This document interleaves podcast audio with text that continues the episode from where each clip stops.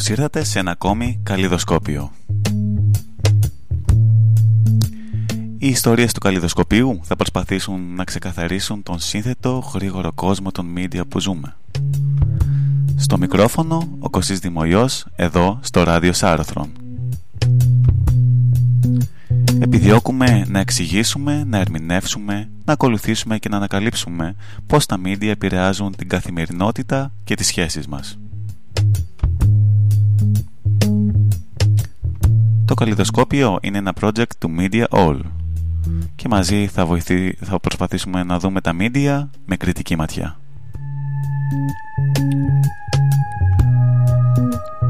Αν θέλετε να κάνετε ερωτήσεις ή να στείλετε μηνύματα για να ακούσουν ζωντανά στην εκπομπή, επικοινωνήστε μαζί μας στη σελίδα, σελίδα του Media All στο Instagram.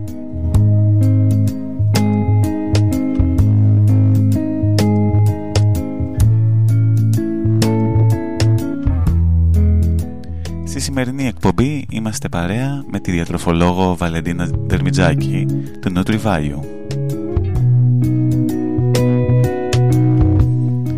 Διερευνούμε πώς τα κοινωνικά δίκτυα προωθούν μη υγιή πρότυπα ομορφιάς και διατροφής. Επηρεάζουν τα κοινωνικά δίκτυα την εικόνα του σώματός μας.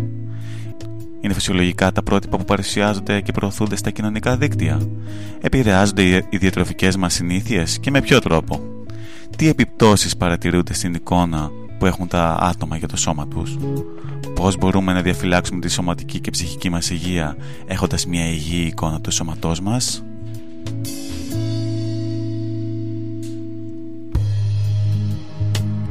Όλα αυτά στη σημερινή εκπομπή του Καλλιδοσκοπίου εδώ στο ράδιο Σάρωθρον.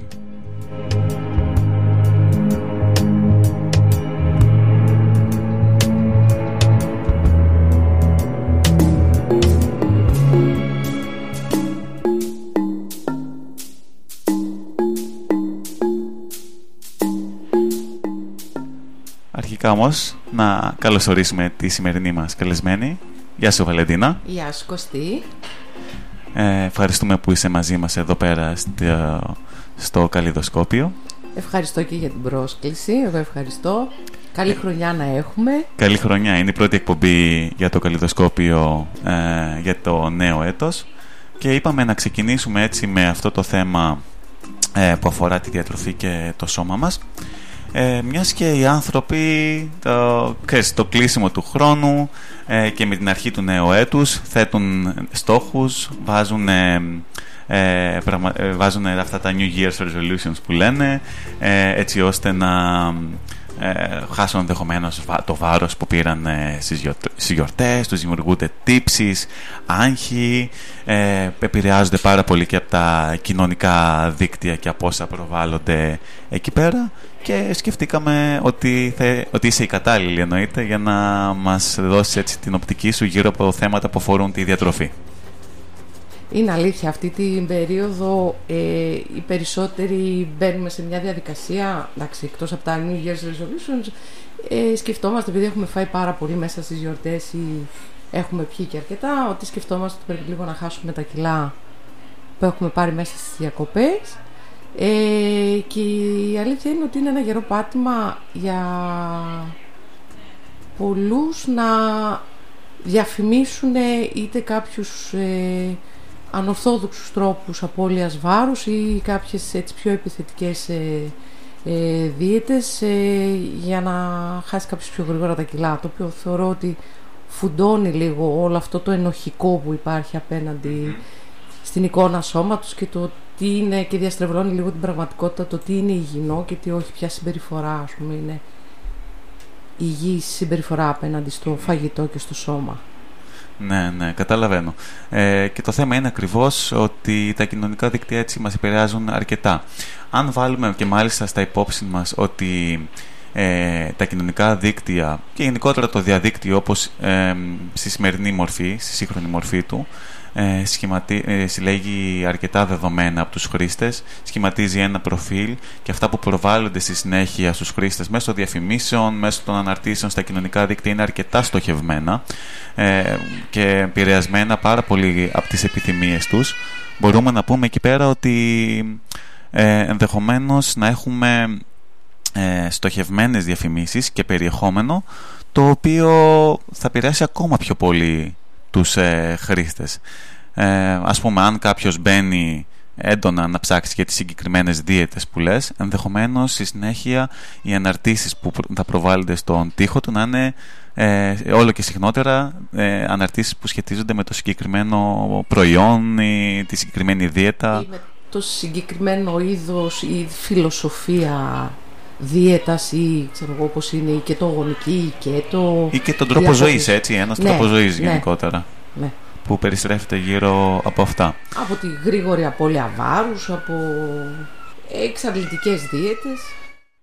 Επομένως, ε, θεωρώ ότι χρήζει έτσι το να δώσουμε μία παραπάνω έμφαση ε, σε αυτά τα θέματα στη σημερινή εκπομπή και να εξετάσουμε αυτά τα ζητήματα ε, σε βάθος.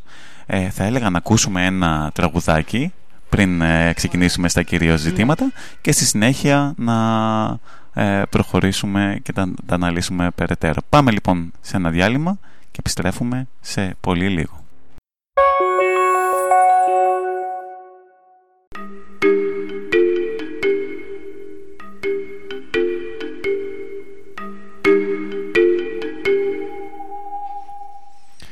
Είμαστε εδώ και πάλι στην εκπομπή Καλλιδοσκόπιο.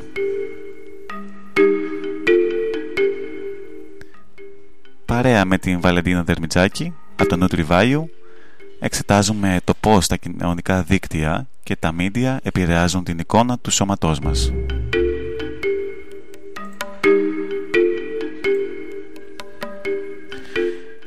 Και πριν προχωρήσουμε περαιτέρω σε αυτά τα ζητήματα, θα πρέπει να ξεκαθαρίσουμε το τι ακριβώς είναι και η εικόνα του σώματος. Ο όρος αποτελείται από τέσσερις πτυχές. Είναι η αντιληπτική, το πώς βλέπουμε τον εαυτό μας, η γνωστική, τι σκεφτόμαστε και τι πιστεύουμε για εμάς τους ίδιους και τις ίδιες. Έχουμε τη συναισθηματική πτυχή, τι μας αρέσει και τι δεν μας αρέσει στους εαυτούς μας. Και εν τέλει την συμπεριφορική, τι κάνουμε και επηρεαζόμαστε και επηρεάζουμε την υγεία και την εικόνα του σώματός μας. Και φτάνουμε λοιπόν, Βαλεντίνα, στο διατάφτα. Ε, πώς επηρεάζουν τελικά τα κοινωνικά δίκτυα ε, το σώμα μας; Με σένα η εμπειρία σου σου έχει δείξει κάτι, έχεις δει ανθρώπους να επηρεάζονται ενδεχομένως στον τρόπο που τρέφονται ή που ε, βλέπουν το σώμα τους ως προς τα, από, από τα μίντια.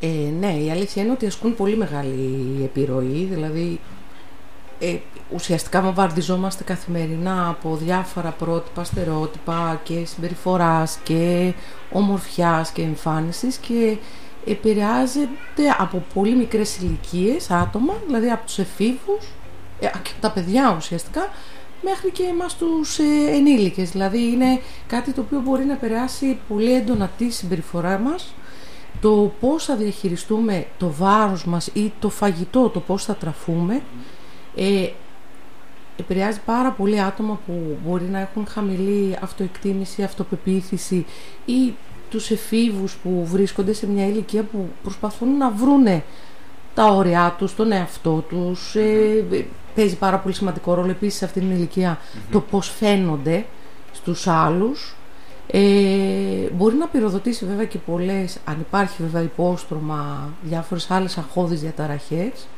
μπορεί να, να δημιουργήσει πολύ υψηλά στάνταρ, μια πλασματική εικόνα mm-hmm. της πραγματικότητας, γιατί συνήθως στα κοινωνικά δίκτυα βλέπουμε, εντάξει, είτε μέσω Photoshop ή διαφόρων φίλτρων, πρόσωπα και σώματα τα οποία δεν ανταποκρίνονται στην πραγματικότητα ή δεν ανταποκρίνονται σε έναν μέσο άνθρωπο. Να. Δηλαδή δεν είναι ο μέσος άνθρωπος ένας ηθοποιός ή ένας άνθρωπος που είναι τρομερά γυμνασμένος ή πολύ αδύνατος. Ή έχει ακολουθήσει έτσι μια ακραία δίαιτα ή έχει κάνει χρόνια σωματικής άσκησης και δείχνει τα αποτελέσματα ναι. αυτής της ναι. άσκησης μέσα από τα βίντεο και τις φωτογραφίες που ε, αναρτά στα κοινωνικά δίκτυα. Ε, και είπες και κάτι, συγγνώμη κιόλας για, το, για τους εφήβους. Οι έφηβοι μάλιστα ε, είναι ιδιαίτερα επιρρεπείς όπως ναι. δείχνουν και οι έρευνες που ασχολούνται με αυτά τα ζητήματα, καθώς είναι σε μια ηλικιακή φάση που ναι μεν η αυτοπεποίθηση τους, η αυτοεκτίμησή τους είναι ε, ιδιαίτερα ε, επιρρεπής σε κριτική Ναι. και στο οτιδήποτε έτσι θα δουν. Και απ' την άλλη ε, είναι και τα άτομα τα οποία είναι μέσα στα κοινωνικά δίκτυα. Η πλειονότητα των εφήβων αυτή τη στιγμή βρίσκεται στο TikTok, ε, σε πλατφόρμες ε, όπως και το Instagram, όπου κυριαρχούν ε, τέτοια πρότυπα. Ναι, μεν, να πω και το εξής. Υπάρχουν ε, και θετικές πλευρές των ε, σε- σελίδες που προάγουν Ναι. έτσι θετικά πρότυπα, αλλά βλέπουμε ε, πολλοί άνθρωποι να επηρεάζονται από τοξικά ε, πρότυπα και λογαριασμούς. Υπερισχύουν αυτοί οι λογαριασμοί. Αυτοί έχουν, έχουν και τις περιγόμενες- περισσότερες χορηγούμενες ε, αναρτήσεις, δημοσιεύσεις. Δηλαδή, θεωρώ ότι υπερισχύουν τα προφίλ και Μμμ. όλες αυτές οι αναρτήσεις που προάγουν έτσι, τέτοιες συμπεριφορές, ενώ τα άλλα δυστυχώς είναι μειονότητα, υπάρχουν, αλλά θέλει μεγάλη προσοχή το τι βλέπουμε, πώς το φι- φιλτράρουμε, ποιος το ανεβάζει Μμμ. και, κάτω, και με τι σκοπό τα λέει όλα αυτά. Ακριβώς. Αυτά θα τα δούμε και αργότερα Ναι. στην εκπομπή, το τι μπορούμε να κάνουμε ως χρήστες. Ε, τα κοινωνικά δίκτυα, επομένως, μπορούν να μας επηρεάσουν, όπως είπε και η Βαλεντίνα, ε, να μας ε, δημιουργήσουν έτσι μια στρεβλή εικόνα για το τι είναι φυσιολογικό, το πώς ε, είναι ένα σώμα ε, και το τι επιθυμούν οι άνθρωποι, γιατί σ- ενδεχομένως και, όχι ενδεχομένως, σίγουρα και το ερωτικό κομμάτι επηρεάζεται πάρα Ναι. πολύ, ότι η γυναίκα πρέπει να έχει συγκεκριμένες αναλογίες, Αναλογίες. όπως ε, και ο άντρας, επομένως αν δεν είμαι έτσι, ποιος θα με ε, θελήσει. Θέλει, ναι. Ναι. Δεν είμαι κοινωνικά αποδεκτός έτσι. Ναι, ναι. Ε, Ίσως ε, αυτά ακριβώς ε, μ, αφορούν στο άγχος περισσότερο, στις αγχωτικές διαταραχές και στο πώς ε, η ψυχική μας υγεία ε, επηρεάζεται από αυτά που βλέπουμε. Ναι, και δίνει έτσι μια υπόσχεση του αυτό το μη προσιτό, γιατί συνήθως είναι ε, αυτό που μας ενθουσιάζει, μας τραβάει την προσοχή, είναι αυτό που δεν βλέπουμε Που είναι καθημερινά. το δηλαδή που διαφορετικό, δεν το είναι- μη συνηθισμένο. Η εξαίρεση. Μμμ. Δηλαδή δεν βλέπεις ε, συνέχεια ανθρώπους ε, πανέμορφους όπως τους προβάλλεις στην τηλεόραση με γραμμώσεις, γυμνασμένους και αυτό, αυτό δεν είναι ένας μέσος άνθρωπος. Ε, Μμμ. Οπότε αυτό προβάλλεται σαν ιδανικό, διαστρεβλώνει την πραγματικότητα και σου υπόσχεται ότι αν κάνεις αυτό το extreme, Μμμ. πρόγραμμα διατροφής, ε, αυτή την extreme άσκηση ή κόψεις ομάδες τροφίμων, ότι σου υπόσχεται ότι θα καταφέρεις να γίνεις έτσι. Μμμ, μμμ. Αλλά το θέμα δεν είναι να γίνουμε σαν κάποιον άλλον. Ναι, Εδώ απλά είναι να είμαστε το υγιείς. ζήτημα είναι ότι όταν, και αυ- όταν οι χρήστες περνούν πάρα πολύ χρόνο στη, στις οθόνες και όταν ε, αυτά τα περιεχόμενα ενισχύονται ξανά και ξανά Ναι. μέσα από τους αλγόριθμους όπως θα δούμε, μέσα από αναρτήσεις που ποστάρονται από συγκεκριμένους ανθρώπους που έχουν συγκεκριμένη επιρροή και όταν υπάρχουν και χορηγούμενες ε, διαφημίσεις αναρτήσεις που στοχευμένα απευθύνονται στους ανθρώπους που έχουν αυτές τις ε, συγκεκριμένες ανάγκες τέλος πάντων καθώς μπαίνουν σε τέτοιες σελίδες τότε βλέπουμε ότι οδηγούμαστε σε δυσάρεστα αποτελέσματα και ενδεχομένως να επηρεαστεί η ψυχική μας η- υγεία και η ηρεμία ακόμα και το και η ίδια μας η σωματική διάπλαση. Δηλαδή υπάρχουν και περιπτώσεις ακραίες ναι μεν, δεν ξέρω αν έχεις κάτι στο νου σου, που, μπορούμε να καταλήξουν, που μπορεί οι άνθρωποι να καταλήξουν σε ακραίες δίαιτες ε, και να φτάσουν να, έχουν, να πάσουν από νευρική ανορεξία ή άλλου είδους τέτοιες ε, διαταραχές. Ναι, εκεί έχει βέβαια και ένα, μια- μπορεί να έχει και κάποιο άλλο υπόστρωμα, να υπάρχει κάποιο υπόστρωμα και απλά να πυροδοτείται από εκεί, αλλά Μμμ. Ε, μπορεί να είναι κάτι το οποίο θα πυροδοτήσει κάτι Ε, τέτοιο ή κάτι μπορεί τέτοιο. ας πούμε να, να οδηγεί σε χρόνια ας πούμε με, με συμπεριφορά απέναντι στη διατροφή η οποία δεν είναι φιλική προς Μμμ. την ψυχή, να το Μμμ. πω έτσι. Δηλαδή ε, να προσπαθεί ας πούμε η διαιτώμενη, ο διαιτώμενος συνέχεια να, να μην τρώει ας πούμε όπως με τη διαλυματική νηστεία, να μην τρώει βράδυ, να θεωρεί ότι είναι κακό να φας βράδυ, είναι κακό αν φας υδατάνθρακες, οπότε αρχίζει ένας φαύλος κύκλος, μια ψυχολογία του ότι ε, το απόλυτα κακό και το απόλυτο σωστό, οπότε τι κακό που έκανα τώρα που έφαγα. Δηλαδή δεν, δεν βοηθάει όλη αυτή η ψυχολογία στο να έχεις μια ήρεμη σχέση, μια καλή σχέση με το φαγητο και με το σώμα σου. Οπότε με αυτά που λες αντιλαμβάνομαι ενδεχομένως ότι όπως και σε άλλου είδους αναρτήσεις συναντούμε κάποιους μύθους ή κάποια ενδεχομένως ε, fake news που κυκλοφορούν ε, γύρω από τη διατροφή όπως γίνεται και με ναι. κάθε άλλου είδους περιεχόμενο στο διαδίκτυο ε, και επίσης αναρτήσεις που δημιουργούν στους ανθρώπους ένα δίπολο ότι όλα είναι ή άσπρο ή μαύρο. Ε, ισχύει αυτό, έτσι. Ισχύει. Αλλά τίποτα δεν είναι μόνο άσπρο ή μόνο μαύρο. Δηλαδή δεν είναι ειδικά στα επαγγέλματα υγείας, δηλαδή ό,τι αφορά το σώμα μας, δεν υπάρχει ούτε κακή τροφή, ούτε καλή τροφή, ούτε superfoods υπάρχουν, αλλά ούτε κακές τροφές. Έχεις δει κάποιους, ε, έχεις ακούσει, έχεις συναντήσει κάποιους μύθους γύρω από τη διατροφή, κάτι το οποίο έτσι είναι αρκετά 38... ε, πολλούς, εντάξει. Το πιο βασικό είναι ότι οι υδατάνθρακες παχαίνουν. Mm. δηλαδη είναι κάτι που το ειδικά εμείς ως ας πούμε, ειδικοί, σαν διαιτο, ως διαιτολόγοι, ας πούμε, το ακούμε συχνά ότι οι υδατάνθρακες παχαίνουν και δεν κάνει να φάω ψωμί, αλλά η αλήθεια είναι, δηλαδή, και επίσης θεωρώ ότι αυτό είναι ότι δεν μπορείς μέσα σε ένα λεπτό να εξηγήσεις μια ολόκληρη κουλτούρα, ένα τρόπο σε ένα βιντεάκι στο TikTok.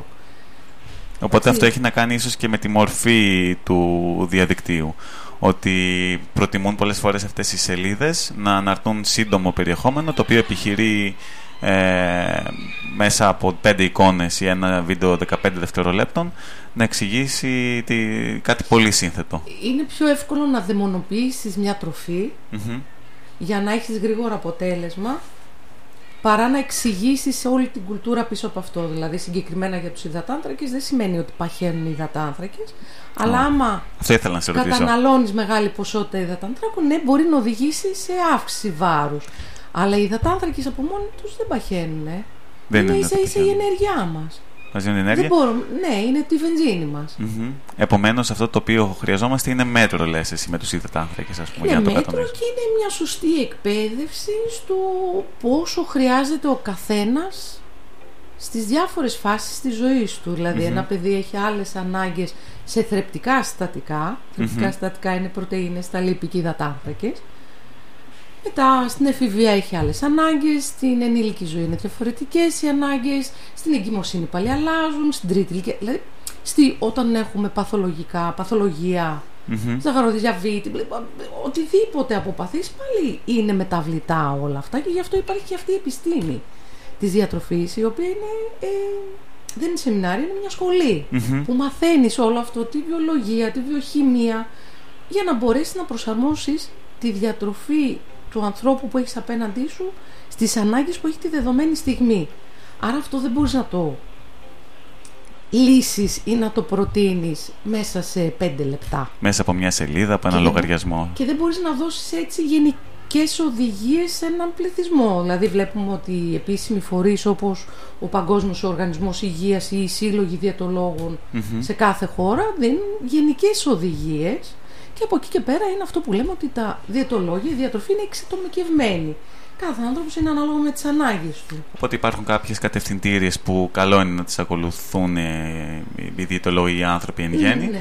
Αλλά απ' την άλλη, όταν ε, θέλουμε να πάμε να ακολουθήσουμε μια δίαιτα να μας συμβουλέψει κάποιος, φυσικά καλό είναι για τη δικιά μας περίπτωση να επισκεφτούμε εννοείται τον διαιτολόγο, τον διατροφολόγο μας για να μας ε, κατευθύνει. Ναι, να πάει στον ειδικό για να δει πού τον τι τον δυσκολεύει, σε τι βαθμό, mm-hmm. όπως αντίστοιχα δεν παίρνουμε μόνοι, από μόνοι μας αντιβίωση όταν αρρωσταίνουμε, ε, θεωρητικά. Θεωρητικά. ναι. γιατί υπάρχουν και αυτοί και οι άνθρωποι. Καταλήξαμε πλέον να πρέπει να συνταγογραφούνται οι αντιβιώσεις γιατί κάναμε κατάχρηση αυτού του πράγματος. Να. Δηλαδή θέλει να υπάρχει και μια παιδεία, μια κουλτούρα. Έχουμε ευθύνη και εμείς ως ειδικοί.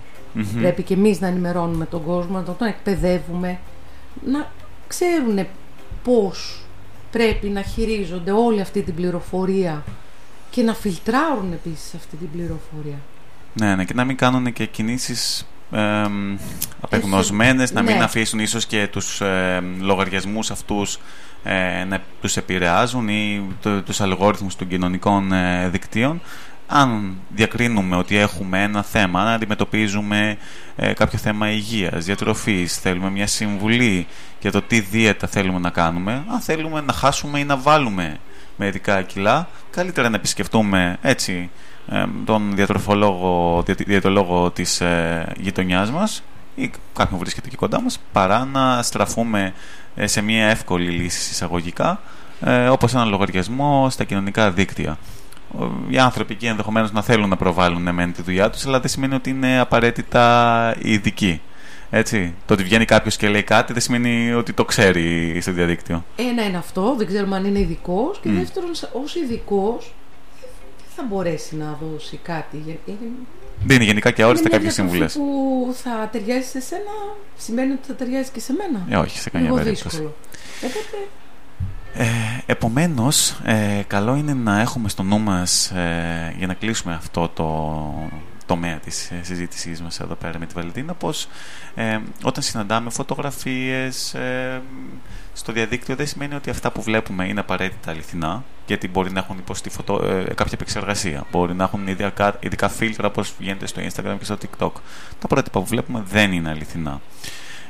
να έχουμε στο νου μας επίσης ότι αυτά τα οποία προβάλλονται είναι στοχευμένα ε, προς τις ανάγκες που έχει διαβάσει για μας ο αλγόριθμος και βλέπει εκείνη τη στιγμή ότι ενδεχομένως να έχουμε κάνει κάποιες αναζητήσεις στο διαδίκτυο για τις δίαιτες, για ε, κάποια συγκεκριμένα, συγκεκριμένη τροφή, κάποιο σκεύασμα και ενδεχομένως να μας το προωθεί σε διαφημίσεις μετά.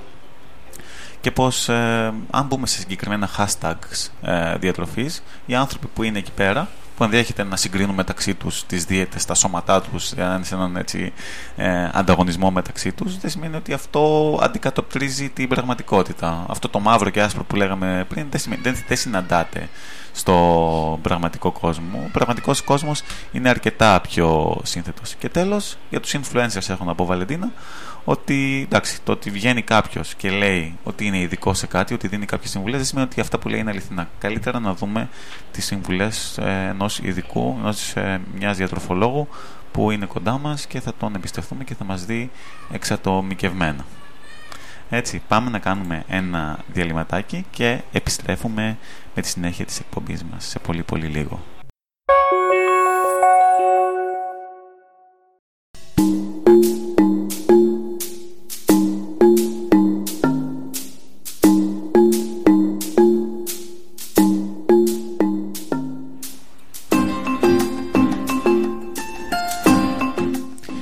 Εδώ στην εκπομπή Καλλιδοσκόπιο με τον Κωστή Δημογιό και τη Βαλεντίνα Δερμιτζάκη. Και πριν λίγο ξεκινήσαμε να συζητάμε για τους αλγόριθμους, τα κοινωνικά δίκτυα και το πώς επηρεάζουν την εικόνα που έχουμε για το σώμα μας.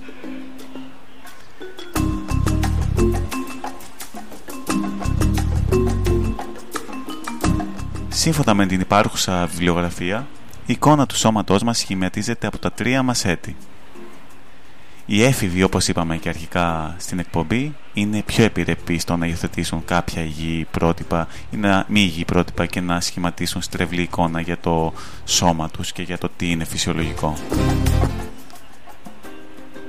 Με άλλες, σύμφωνα με άλλες έρευνες, το 87% των γυναικών συγκρίνουν το σώμα τους με εικόνες άλλων σωμάτων που συναντούν στα κοινωνικά δίκτυα, ενώ το αντίστοιχο ποσοστό των ανδρών ανέρχεται στο 65%.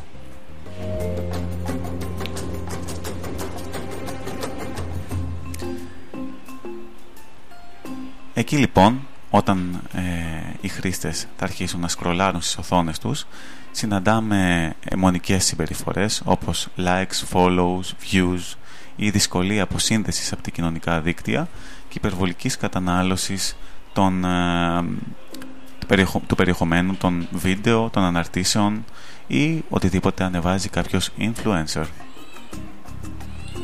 Ενδεχομένως κάποιοι επίσης να σχολιάσουν, να κάθονται και να αφιερώνουν πολύ χρόνο στην, ε, στο σχολιασμό άλλων προσώπων. Κάτι το οποίο ενδεχομένως να επηρεάσει ε, και το χρόνο που αφιερώνουν στα κοινωνικά δίκτυα οι χρήστες εν τέλει.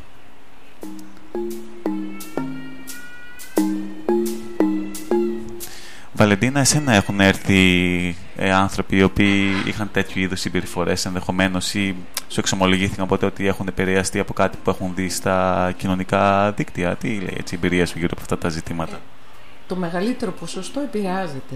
Και δεν θα κρύψω κιόλας ότι και εμείς επηρεαζόμαστε. Δηλαδή, ως Μμμ. ειδικοί. Μμμ. Δηλαδή, μπορεί να έχω σπουδάσει κάτι, αλλά δεν σημαίνει ότι παραμένω ανεπηρέαστη από όλο αυτό. Μμμ. Πολλές φορές δηλαδή πρέπει να επενδυμίσεις τον εαυτό σου ότι αυτό δεν είναι η πραγματικότητα, γιατί όταν βλέπεις συνέχεια αυτό. Σε πείθουν μετά ότι Εσύ- ενδεχομένω. Ναι, δηλαδή σε- δημιουργεί έτσι μια μοναχικότητα. Δηλαδή νομίζεις ότι αυτό είναι ο κόσμος.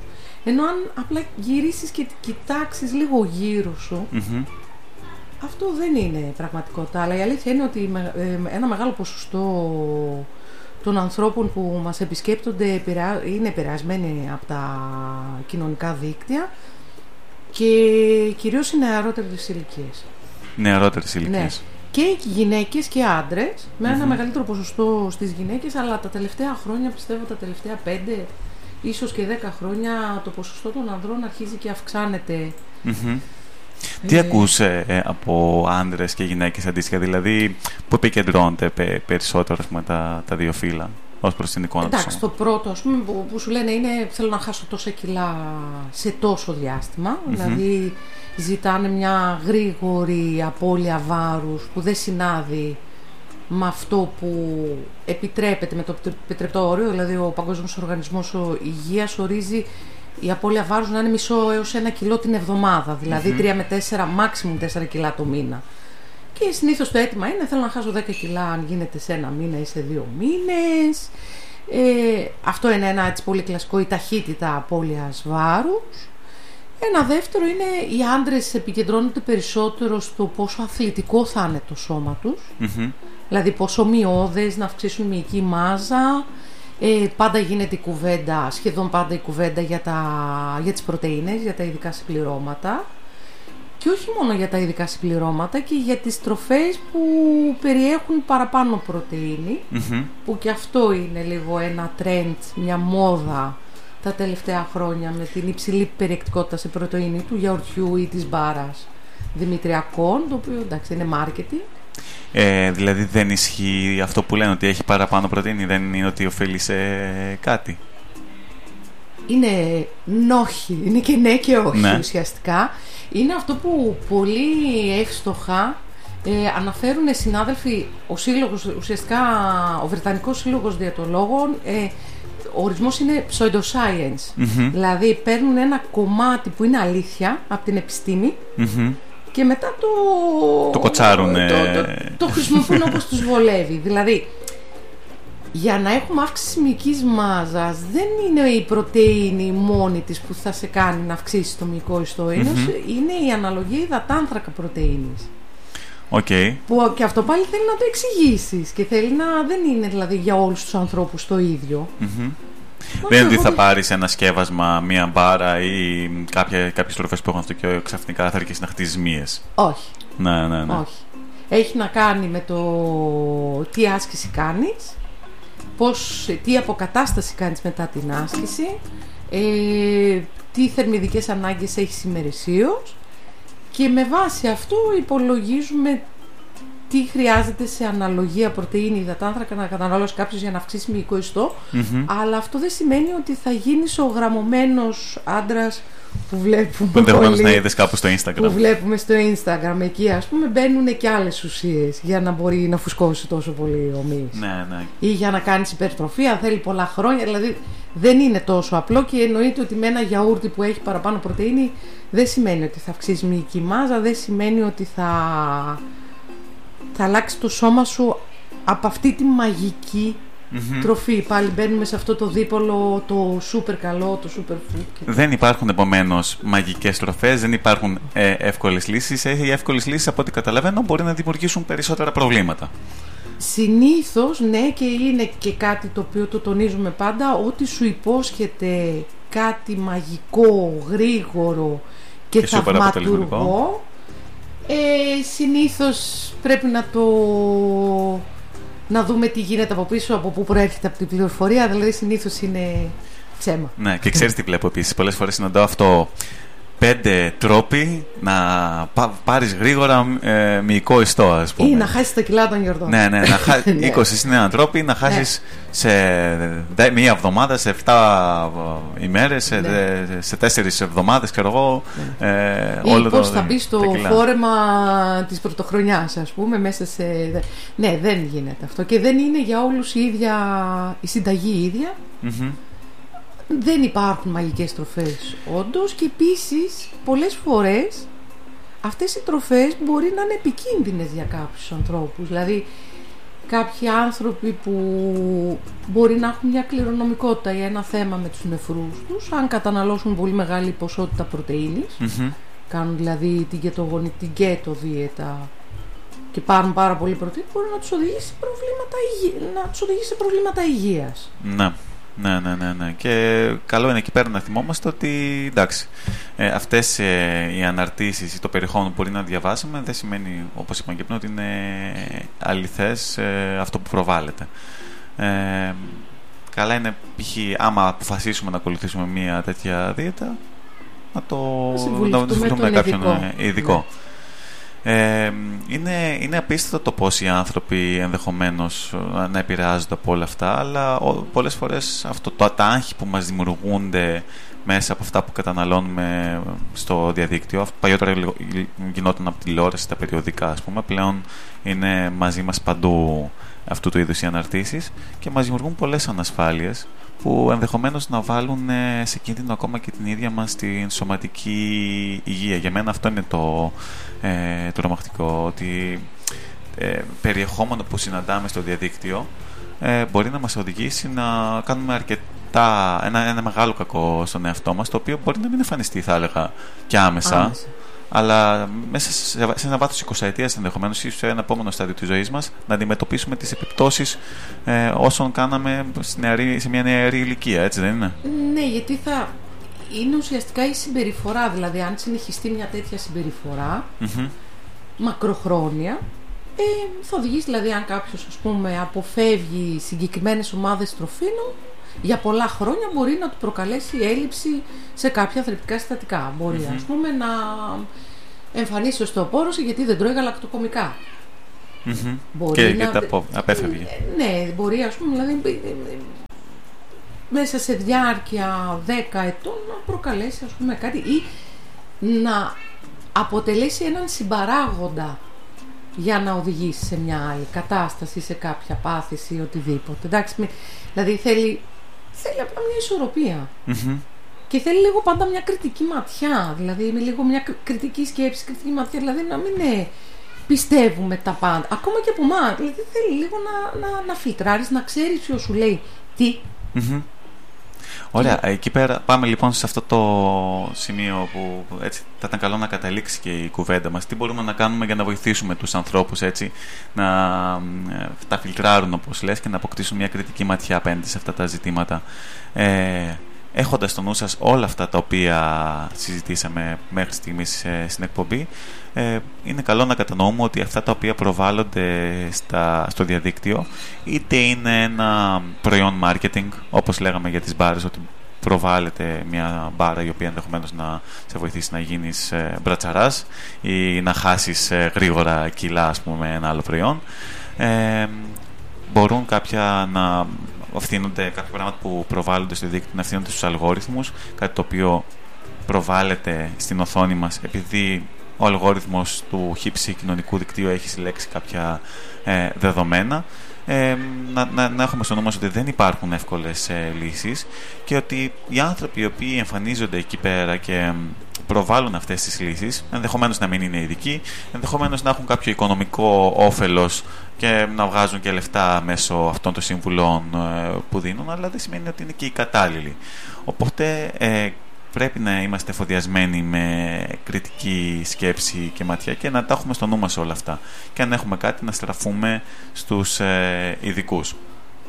Και κάτι το οποίο επίσης θα πρόσθετα είναι ότι αν δούμε ότι αυτά μας επηρεάζουν Βαλεντίνα, καλό είναι κάποια στιγμή το κινητό είτε το λογαριασμό μας να το κλείνουμε, να το ναι, αφήνουμε στην, άκρη, Να, προσπαθούμε, να προσπαθούμε λίγο να ηρεμήσουμε, να σκεφτούμε πολύ καλά αυτά τα οποία ε, συναντήσαμε στο διαδίκτυο, να συνειδητοποιήσουμε αν είναι αληθή, αν αντικατοπτρίζουν ε, την πραγματικότητα ε, και το φυσιολογικό, αυτό το οποίο θα συναντούσε κανείς στον πραγματικό κόσμο και έπειτα να προχωρήσουμε και να, δούμε, να λάβουμε τις αποφάσεις που πρέπει να λάβουμε για την ζωή και τη διατροφή μας. Ναι, είναι ακριβώς έτσι όπως το είπες. Αν κάτι βλέπουμε ότι μας κάνει να αισθανόμαστε να μας οδηγείς στα, να αισθανόμαστε μεγαλύτερη δυσχέρεια με το σώμα μας, καλό είναι να μην ε, να σταματήσουμε την έκθεση σε αυτό το, το, το παράγοντα που μας mm-hmm. στεναχωρεί, μας αγχώνει, μας χαλάει τη διάθεση, μπορεί, έχω ακούσει και να μην βγαίνουμε έξω, να μην πηγαίνουμε στη θάλασσα γιατί έχουμε τέτοια πρότυπα ή όταν βλέπουμε συνέχεια, όταν εκτίθεσαι συνέχεια σε αυτά τα πρότυπα, ε, σου χαλάει τη διάθεση. Μπορεί να σου αλλάξει και το πώς θα φας. Καλό είναι λίγο ή να βάζουμε το κινητό στην άκρη ή εγώ με τη άποψη να μην ακολουθούμε τέτοιους λογαριασμούς. Έναν follow, ας πούμε, σε κάποιους. Έναν ε, follow, γιατί αυτός ο λογαριασμός θα σου φέρει και άλλους αντίστοιχους λογαριασμούς. Να αναζητήσουμε, να ψάξουμε. Υπάρχουν αρκετοί πλέον και εδώ στην Ελλάδα οι σύλλογοι μας ανεβάζουν πλέον, έχουν λογαριασμούς στο Instagram και στο Facebook και ανεβάζουν πιο ε, επιστημονικά εμπεριστατωμένες ας πούμε δημοσιεύσεις και έτσι πιο, πιο φιλικά προς το κοινό, όχι τόσο επιστημονικά βαριά mm-hmm. κείμενα ας πούμε, απέναντι σε αυτό, δίνουν κάποιες γενικές οδηγίες. Καλύτερα να ακολουθούμε τέτοιους ε, λογαριασμούς, λογαριασμούς που είναι λίγο πιο θετικοί στην εικόνα σώματος και να αποφεύγουμε λίγο Οτιδήποτε είναι πιο τοξικό έχει... Ναι, και λίγο μας χαλάει τη διάθεση και μας... Ίσως ψευδή πρότυπα προβάλλει και ίσως προβάλλει γενικότερα μια εικόνα πιο πλαστική, πιο... Ναι, μη πραγματική και βιομαχ... ότι υπόσχεται κάτι θαυματουργό και κάτι γρήγορο. Δηλαδή είναι λίγο πιο παραμυθένιο, δεν είναι πραγματικότητα. Ακριβώς, ακριβώς. Μακριά λοιπόν από τις fake ε, αναρτήσεις ε, και από οτιδήποτε έτσι μας ε, προβάλλει έτσι κάτι θαυματουργό στο διαδίκτυο. Λοιπόν, Βαλεντίνα, πάμε να κάνουμε το τελευταίο μας διάλειμμα θα έλεγα και να επιστρέψουμε σιγά σιγά για το κλείσιμο της σημερινής ε, εκπομπής.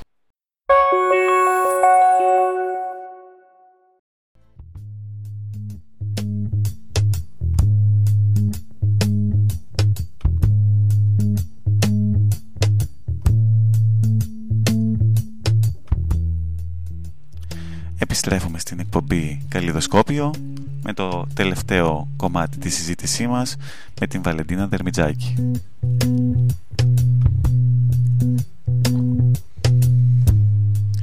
Βαλεντίνα, έτσι κλείνοντας τη σημερινή εκπομπή και μετά από όλα αυτά τα οποία είπαμε για τους αλγόριθμους, τα κοινωνικά δίκτυα, την εικόνα του σώματος και το πώς ενδεχομένως να επηρεαστούν ακόμα και οι διατροφικές μας ε, συνήθειες ή και το ίδιο μας το σώμα και η ψυχική μας υγεία από όλα αυτά τα οποία καταναλώνουμε και στο διαδίκτυο. Ε, θα ήθελες έτσι να δώσεις μερικές ε, συμβουλές, κάτι το οποίο θα ήθελες να πεις στους ακροατές και στις ακροατριές μας; Ναι, θα πω γενικά κάποιες έτσι οδηγίες και από εκεί και πέρα βέβαια σε κάθε ηλικιακή ομάδα και κάθε άνθρωπο διαφοροποιούνται. Σημαντικό είναι να ξέρουμε πάντα ότι η τροφή είναι η βενζίνη μας, είναι η ενέργειά μας. Ε, άρα πρέπει να κάνουμε πολλά και μικρά γεύματα, ανά τρεις με τέσσερις ώρες δηλαδή θα πρέπει να δίνουμε ενέργεια στο σώμα μας και όχι να μένουμε νηστικοί πάρα πολλές ώρες. Να παίρνουμε, ε, να καταναλώνουμε τροφές από όλες τις ομάδες τροφίμων, δηλαδή να μην αποκλείουμε τροφές. Να έχουμε δηλαδή ένα ισορροπημένο διατολόγιο και φαντάζομαι όλοι γνωρίζουμε τη μεσογειακή διατροφή γιατί είναι η διατροφή ουσιαστικά των προγόνων μας. Να καταναλώνουμε καθημερινά φρούτα και λαχανικά να κάνουμε ε, τρία βασικά γεύματα και δύο ενδιάμεσα μικρογεύματα την ημέρα. Ε, να καταναλώνουμε εννοείται και πρωτεΐνες μη υδατάνθρακες ε, μαζί. Να μην, δεν ισχύει αυτή η θεωρία ότι δεν μπορούμε να καταναλώσουμε ας πούμε κρέας μαζί με μακαρόνια ή με ζυμαρικα να κινούμαστε καθημερινά. Ο Παγκόσμιος Οργανισμός Υγείας συστήνει 30 λεπτά περπάτημα ή άσκηση την ημέρα. Επομένως, ή βγαίνουμε μια βόλτα ή κάνουμε τη δραστηριότητά μας, κάποιο είδους γυμναστική, ας πούμε. Ή και να κατεβαίνουμε και δύο στάσεις πριν τη δουλειά μας ή εκεί που έχουμε να πάμε και να περπατήσουμε, και αυτό θεωρείται φυσική Να βάζουμε ρεαλιστικούς στόχους, να μην βάζουμε πολύ υψηλούς στόχους. Μπορούμε σταδιακά να ανεβάζουμε τον πύχη ε, σε κάτι που θέλουμε, δηλαδή στο στόχο που έχουμε βάλει. Ε, να φροντίζουμε το σώμα μας, να το ακούμε, να βλέπουμε πότε πεινάει, πότε δεν πεινάει, πότε η πείνα είναι στην κοιλιά και πότε η πείνα μπορεί να είναι στο στήθος, να είναι δηλαδή κάτι συναισθηματικό. Να μας αγαπάμε και να το φροντίζουμε, γιατί το σώμα είναι αυτό που μας κουβαλάει. Ουσιαστικά εγώ θα έλεγα, με αφορμή αυτά που λες τώρα, ότι ακούστε το σώμα σας και μην ακούτε τον αλγόριθμο, τα κοινωνικά δίκτυα ή οτιδήποτε μπορεί να σας επηρεάσει συναισθηματικά και να σας οδηγήσει ενδεχομένως και σε λάθος ε, αποφάσεις, αποφάσεις που θα τις πάρουμε πολύ βιαστικά επειδή κάποιος θα μας πει κάτι που μπορεί να μας πληγώσει ή να μας δημιουργήσει ψευδείς προσδοκίες. Έτσι. Ακριβώς. Και όταν δυσκολευόμαστε σε αυτό, σε αυτό το θέμα, με τα κιλά μας ή με, με τη διατροφή μας, δεν είναι κακό να συμβουλευτούμε έναν ειδικό. Όπως συμβολευόμαστε mm-hmm. ειδικούς σε όλες Όπως τις άλλες πτυχές της ναι. ζωής μας. Θα πάμε στο γιατρό, θα πάμε στο ψυχολόγο. Θα πάμε στο ε, σχολείο. Θα πάμε στο σχολείο, ναι, καλή ώρα να, να εκπαιδευτούμε. Ε, αν δούμε ότι δεν νιώθουμε καλά, επισκεπτόμαστε τον διατροφολόγο, τη διατροφολόγο μας, ε, να μας δώσει τις ε, συμβουλές για το πώς θα φροντίσουμε το σώμα μας και θα είμαστε υγιείς. Και αντίστοιχα να συμπληρώσω αν βλέπουμε ότι μας επηρεάζει πάρα πολύ την ψυχολογία δεν είναι επίσης κακό να συμβουλευτούμε ή να αναζητήσουμε βοήθεια σε έναν ειδικό ψυχικής Δεν είναι ναι, ναι. Το... Δεν είναι. Πλέον αυτό το ταμπού νομίζω και στην κοινωνία σιγά σιγά αρχίζει και, αρχίζει ναι. σπάει. Ναι. Οπότε φυσικά αν ε, βλέπουμε ότι οι αναρτήσεις στο περιεχόμενο που συναντάμε στο δίκτυο ή κάτι το οποίο μας έχει πει και κάποιος γνωστός μας φυσικά ε, μας επηρεάζει και μας έχει δημιουργήσει έτσι μια αρκετά στενάχωρη κατάσταση ναι, ε, επισκεφτείτε έναν ειδικό ε, επισκεφτείτε έναν ειδικό ψυχικής υγείας να σας συμβουλέψει και φυσικά ε, αν είστε εδώ Θεσσαλονίκη ε, επισκεφτείτε το Νότου Αγία Σοφίας. 24 Αγία Σοφίας 24 Βαλεντίνα Δερμιτζάκη. Ε, να σας ε, βοηθήσει και να σας δώσει τις πολύ ωραίες συμβουλές της ε, για το πώς θα φροντίσετε το σώμα σας. Εμείς εδώ πέρα σιγά σιγά κλείνουμε την εκπομπή μας. Βαλεντίνα, σε ευχαριστούμε πάρα πολύ που ήσουν κοντά μας ε, σήμερα εδώ στο Καλλιδοσκόπιο. Εγώ ευχαριστώ για την πρόσκληση και ελπίζω να τα λέμε. Έχουμε κάνει με την Βαλεντίνα και ένα live στο Instagram, μπορείτε να δείτε και τα πρόσωπά μας. Θα το συναντήσετε τόσο στο προφίλ της ε, Nutrivalue είναι και το προφίλ ναι, στο Instagram, έτσι δεν είναι; Ναι. Ε, και στο Media All. Είχαμε κάνει τότε για το Summer Body, για τις καλοκαιρινές προσδοκίες. Όλους αυτούς τους μύθους γύρω από αυτές ε, τις διατροφικές συνήθειες τέλος πάντων που φορούν και το καλοκαίρι. Ε, βρείτε μας και εκεί πέρα να μας δείτε, να ακούσετε τις ε, συμβουλές που δίνουμε εκεί ε, και οτιδήποτε χρειαστείτε είμαστε εδώ πέρα.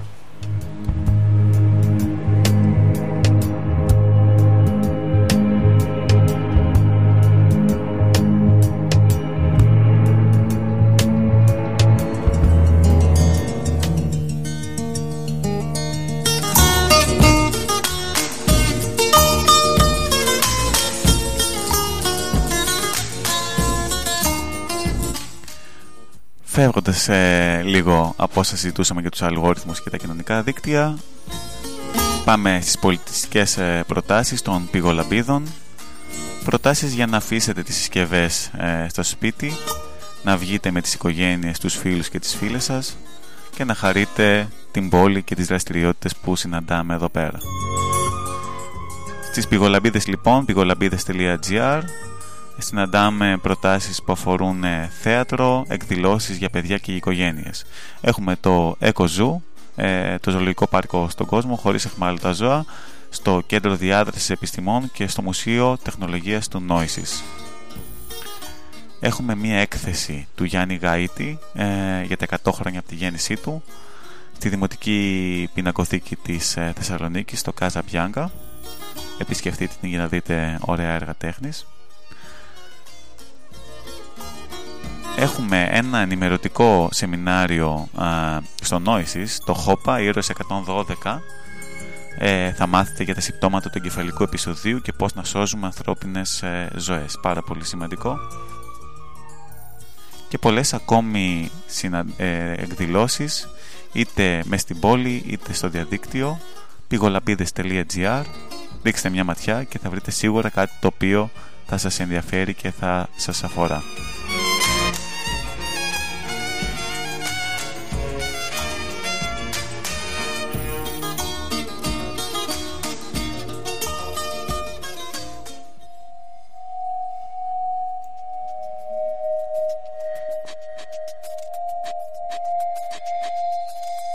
Κάπου εδώ το σημερινό, media, ε, το σημερινό καλλιτεσκόπιο του Media All φτάνει σιγά σιγά προς το τέλος του. Ήταν μια εκπομπή αφιερωμένη στην εικόνα του σώματος και στις διατροφικές συνήθειες, στο πώς τα κοινωνικά δίκτυα και οι αλγόριθμοι μας επηρεάζουν. Για περισσότερες πληροφορίες και ιδέες, όπως είπαμε μπορείτε να επισκεφτείτε το NutriValue ή να έρθετε σε επικοινωνία με την Βαλεντίνα και για αναρτήσεις που έχουν ε, σχέση με τα κοινωνικά δίκτυα και το πώς οι συσκευές, οι οθόνες και οι αλγόριθμοι επηρεάζουν τη ζωή μας επισκεφτείτε το Media All στο Instagram, στο Facebook ή στο mediaallblogspot.com